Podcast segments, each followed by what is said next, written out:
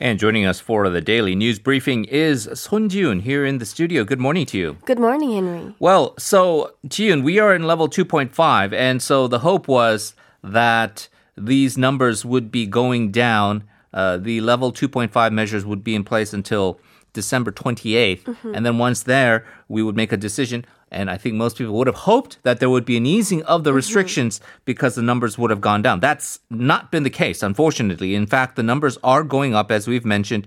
And indeed, on a weekend where generally speaking, there are um, less tests being Yes. undertaken overall. Uh, very disturbingly, the country reported again a record high daily number of confirmed cases going over what is a I think a psychological threshold for us, which is 1,000. So give us a brief update of what this means uh, as far as uh, quarantine measures and the overall numbers, please. Sure. The number of confirmed cases here in Korea started snowballing over the weekend.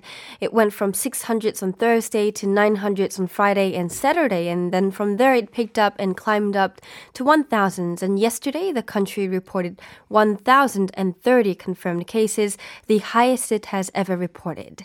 The vast majority, almost all actually, came from within the border, uh, with 1,002 locally transmitted cases and 28 imported cases. More than half the locally transmitted cases from metropolitan areas, uh, as Seoul reported 399 and Gyeonggi reported 331. Incheon reported 62 uh, and Busan came next with 57. As things are spiraling out of control, the government has come up with a number of responses that will restrict people's daily lives even more. One of those include limiting offline uh, classes in schools. Starting tomorrow, the city of Seoul is moving all their school classes online till the end of this year. This applies to all kindergartens, elementary, and special needs schools. Uh, and middle and high schools were already teaching their students online, so this makes all schools in Now. The high schools will be given some degree of discretion, though, as there are important deadlines the schools have to meet, such as the final exams and admissions.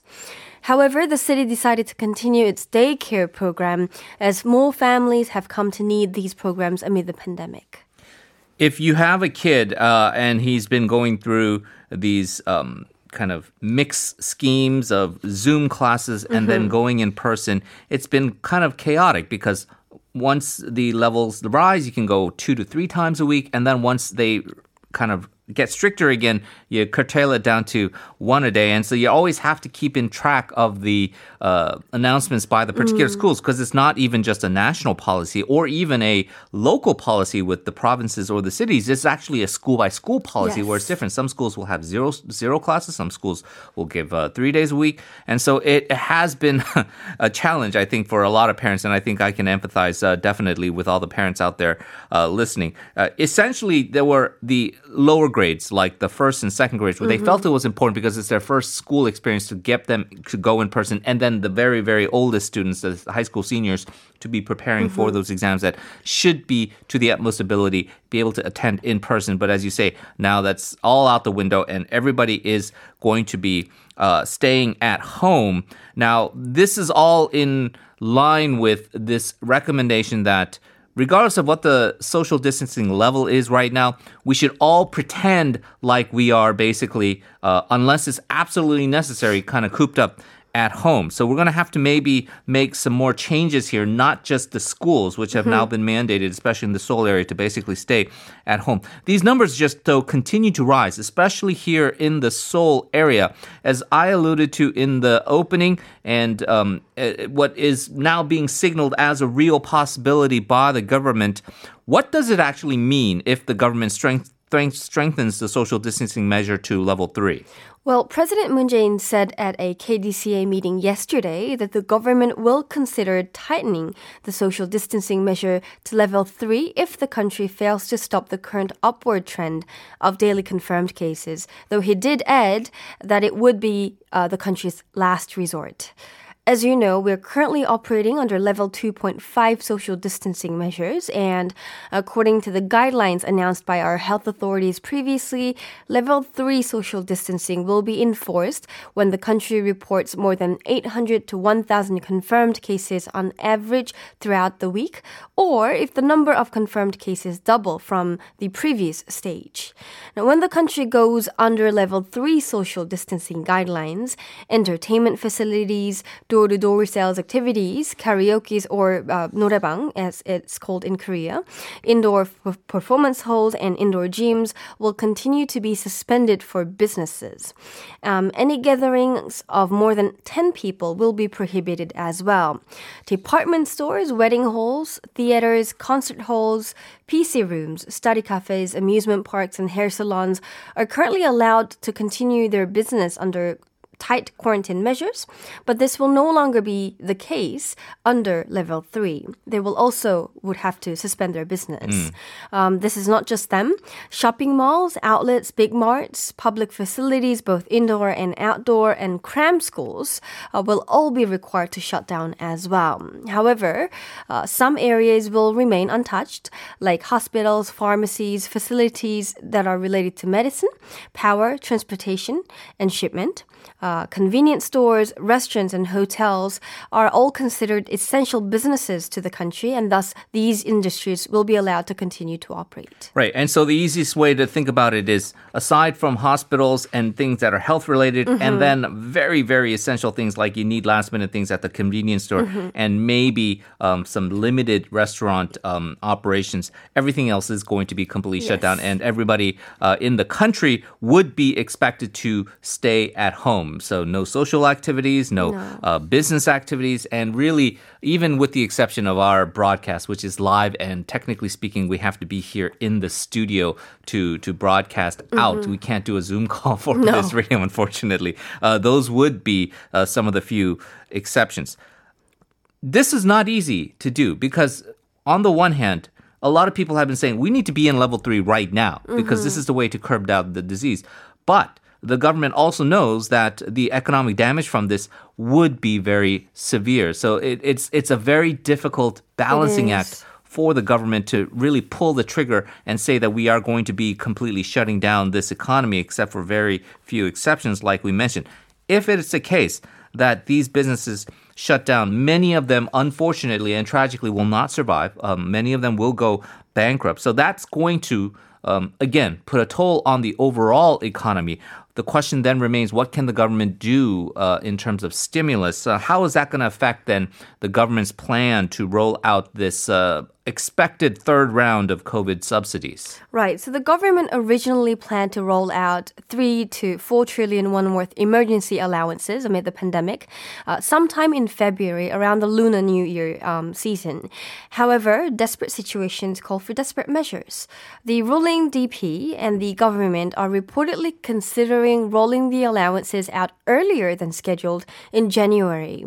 The thing is, though, after increasing the social distancing level from 2 to 2.5, the number of businesses that were forced to shut down or limit their operations have increased. And that will increase even more if the government decides to strengthen the level uh, to level 3.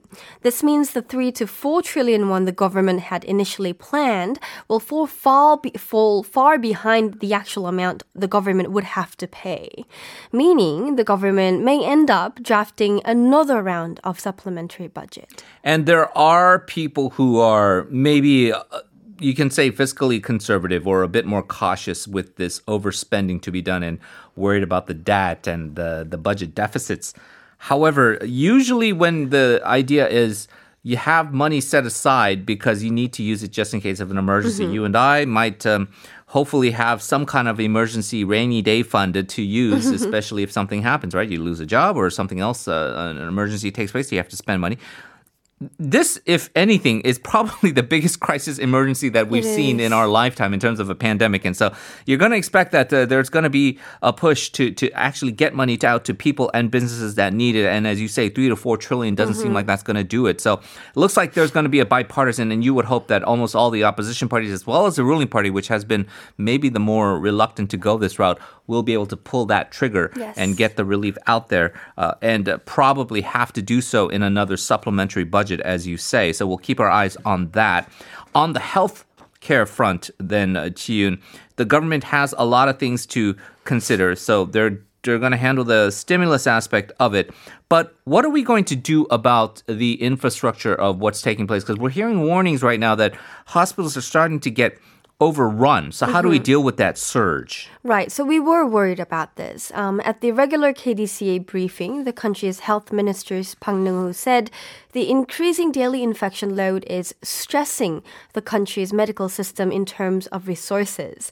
He said securing the medical infrastructure that's needed is urgent and said the country plans to secure some 5,000 hospital beds in public hospitals by 2025. The plan is aimed at solving problems that come from the lack of medical resources, such as hospital beds and medical, resor- uh, medical human resources, in suburban areas or non metropolitan areas, as most medical resources are concentrated in the metropolitan area. The problem is, though, there is no specific plan as to the timing and budget yet, so the government would have to come up with one. Right. Uh, we have seen how uh, there has been a rampant, uh, dramatic increase in testing. Uh, ability. So now you don't have to have any reason or justification mm-hmm. to have a test. If you need a test, you can go and you can do it anonymously as well. And so the case right now for the government is instead of the naming and shaming that we've been seeing going on, they are not going to release the age and demographics mm-hmm. and what's going on with the specific cases. But if you want to get tested, you can get tested one to get peace of mind, but the other if you need to be treated to get treated, and of course to make sure mm-hmm. that there is enough contact tracing. So hopefully all of these efforts underway can get these numbers under control. Other countries are also being hit hard, and other countries are, uh, to be quite frank, to be blunt, are suffering a lot more than we are right, right. now, especially the US. Um, they are the number one hardest hit country by the pandemic, but some light at the end of the tunnel for them. They are getting very close now to a vaccine rollout uh, for this pandemic, right? Yes. So Friday local time, the US local time, Pfizer's vaccine was cleared for emergency use. UPS and FedEx are working side by side, although they are rivals, uh, to ship the first vaccines to win US government approval, the one developed by Pfizer and BioNTech. According to General Gustav Perna, the chief operating officer of Operation Warp Speed, 145 sites would receive the vaccine on Monday, local time, 425 on Tuesday, and 66 on Wednesday, and that the distribution has already begun. The US President Donald Trump said as well in a speech shared on Twitter that the first vaccination can happen as early as within 24 hours. Pfizer said it can supply 2.5 million units of its vaccine in the US by the end of this year. And in order to become immune to the coronavirus, for your information, one needs to get two shots of the vaccine. Uh, the US will be vaccinating some 2.4 million people with highest priority, uh, which includes some 3 million senior citizens and medical staffs. For your information, Korea has signed a contract, and this is the only contract that it has signed, uh, is with AstraZeneca, which is still waiting for FDA's approval. And the way this usually works out is the, the KFDA here in Korea, which kind of plays the same role of approving these drugs. Generally, they take the lead from the US FDA. So they Yes. kind of all, the timing is the FDA in the US has to approve those drugs or treatments or vaccines uh, before it is sort of kind of uh, as a domino effect uh, approved in other countries. So AstraZeneca still on the uh, sort of wait list there, but uh, with Pfizer and BioNTech, uh, the rollout has continued. It's been going on in the UK. We're going to see it in the US. Um, the president-elect Joe Biden has now promised a very, uh, in a big public way, 100 million doses in 100 days as a rollout uh, to the vaccine to try to get as many to as many people out there. And uh, Trump himself, unfortunately, uh, some reporting coming out how he had an opportunity to actually purchase 100 million more doses, but for some reason or another had refused to do so. So, um, with vaccines in short supply and the entire world really clamoring to get as many doses as possible, is kind of a, an interesting choice there. What about Japan? Again, uh, a country that has uh, certainly it seems to be harder hit than Korea. How are they doing? Yes, it's a lot worse there um, than in Korea. The country is reporting more than th- 3,000 cases a day. And in fact, yesterday, the country reported 3,041 cases, breaking its own record. Ironically, the country has been promoting traveling and eating out uh, to re- revive the economy, and that seems to have made things worse, pretty hard. Uh, this is in turn has affected the prime minister's approval rating as well. In fact, according to a survey conducted by Mainichi, Mainichi Shimbun, Suga Yoshihide's approval rating fell by 17 percent point month on month. And it is quite apparent that the approval ratings tend to fall in line with how well the country does handle the pandemic. In Japan, uh, even prior to uh, Suga taking power, with Abe, his approval ratings were dropping quite a bit. Yes. And you could attribute to the various alleged scandals, but also with the pandemic uh, control and the fact that they seem to be try to almost be in COVID denial in the lead up to the Tokyo Olympics. Uh, once the, the Olympics got canceled, they seemed to take it a bit more seriously. But still, their testing is, in terms of numbers and percentages wise, still a little bit uh, lacking in Right. comparison to other countries like the US and, and wider Europe. So we're going to turn away from COVID 19. I know we spent a lot of uh, time on this, but really, this is uh, unfortunately the, the number one issue to talk about. And so we're going to continue to dedicate our time to it. Other things have gone on though, Jiyoon, and so let's talk about the National Assembly. Really, um, whether you, you like them or don't like them, and I think a lot of people side on the don't like them um, side of things. They they actually got a lot done. They they passed a lot of uh, legislation, including late last night. Uh, some breaking news that occurred that the National Assembly passed the uh, what was contentious this revised spy agency law. Uh, and the way they did that was by overcoming the um, opposition filibuster by amassing this very, very supermajority of votes by the ruling party. That is right. Uh, this contentious bill aims to transfer the state spy agency's authority to conduct anti communist investigations to the police. Uh, it was one of the three contentious bills that the main opposition People Power Party said it will go on a filibuster for. Uh, but that came to a quick end when the ruling party eliminated the four day filibuster over a vote. Uh, around 8 in the evening yesterday, 180 out of 186 lawmakers agreed to end the filibuster, and the bill was later passed with another uh, vote that was 187 votes. The revised law will go into force after a three year grace period. Grace period. And uh, in our radio salon segment coming up uh, later on in the program, we'll talk about uh, a lot of this uh, legislation that has passed so far and sort of give an assessment of the National Assembly as they ended their first uh, session uh, in this new Congress. Let's turn to another controversy that occurred over the weekend. Perhaps the country's most notorious convicted criminal, the child rapist Cho Doo-sun, was released back into society amid a lot of vehement protest, uh, many uh, wondering about and worrying about recidivism, uh, maybe him committing crimes again. How did people respond? Well, Cho kidnapped and raped an eight year old girl in a church toilet in 2008, and he had served 12 years in prison. He was released on Saturday this week, last week. The public raged over his release, especially the neighborhood he's returning to. The victim's family was prac- practically forced to leave the town. And many believe that his punishment was not proportionate to the crime he has committed. Uh, some 150 angry protesters, including YouTubers and personal mobile broadcasters, waited for Cho near his residence and threw eggs and shouted slogans calling for his execution as he arrived. Protesters were enraged at the level of security that was provided to him as he was surrounded by police officers and security guards. Uh, Cho will be wearing a tracker for the next seven years. Uh, and will be monitored 24/7 of his whereabouts. But we will have to wait and see if that if these measures can actually stop him from committing another crime. Now he's out there and it's become our job to deal with the fact. And we are going to have an interview uh, later on with our uh, resident legal expert, uh, Professor Choi Young, and uh, get some thoughts as to the legal process behind it and really what else is there in terms of recourse uh, with Cho Doo-sun and all this uh, concern that has come about his release. But let us end today's segment with another international issue that's going to affect the regional economy there, but also the global economy, including here in Korea. Brexit and an, uh, indeed a no deal Brexit set to become a reality very soon. But the UK and the EU have agreed to keep talking for now.